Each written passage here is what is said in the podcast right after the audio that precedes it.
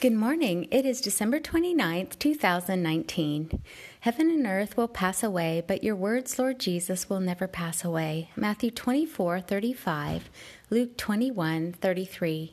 To you, the King eternal, immortal, invisible, the only God, be honor and glory forever and ever. 1 Timothy 1, 17.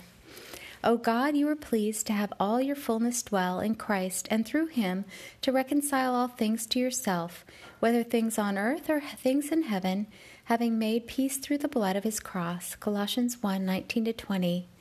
During the days you lived on earth, Jesus, you offered up prayers and petitions with loud cries and tears to the one who could save you from death, and you were heard because of your reverent submission. Although you were a son, you learned obedience by the things that you suffered, and being perfected, you became the source of eternal salvation for all who obey you being designated by God as a high priest according to the order of Melchizedek. Hebrews 5 7 10. Those you foreknew, O God, you also predestined to be conformed to the likeness of your Son, that he might be the firstborn among many brothers and sisters. And those you predestined, you also called. Those you called, you also justified. Those you justified, you also glorified. Romans 8 29 to 30. When I was dead in my trespasses and in the uncircumcision of my flesh, you made me alive with Christ, O God.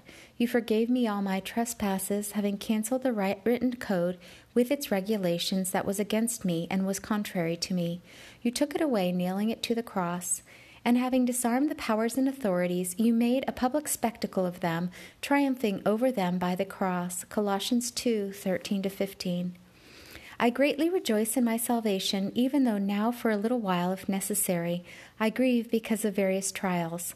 They come so that my faith, though much more precious than gold, that perishes even though it is refined by fire, may be proved genuine, and that it may be may result in praise, glory, and honor when you are revealed, O Jesus Christ. 1 Peter 1 6 7. I will be self controlled and alert.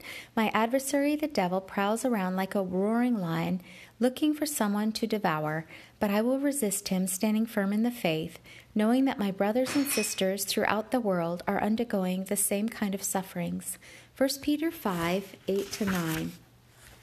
I will lay up your words in my heart and in my soul and teach them to my children, talking about them when I sit in my house and when I walk along the way and when I lie down and when I rise up. Deuteronomy 11 18 to 19.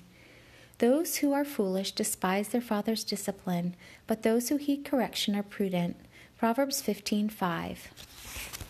Walk with the king today and be a blessing.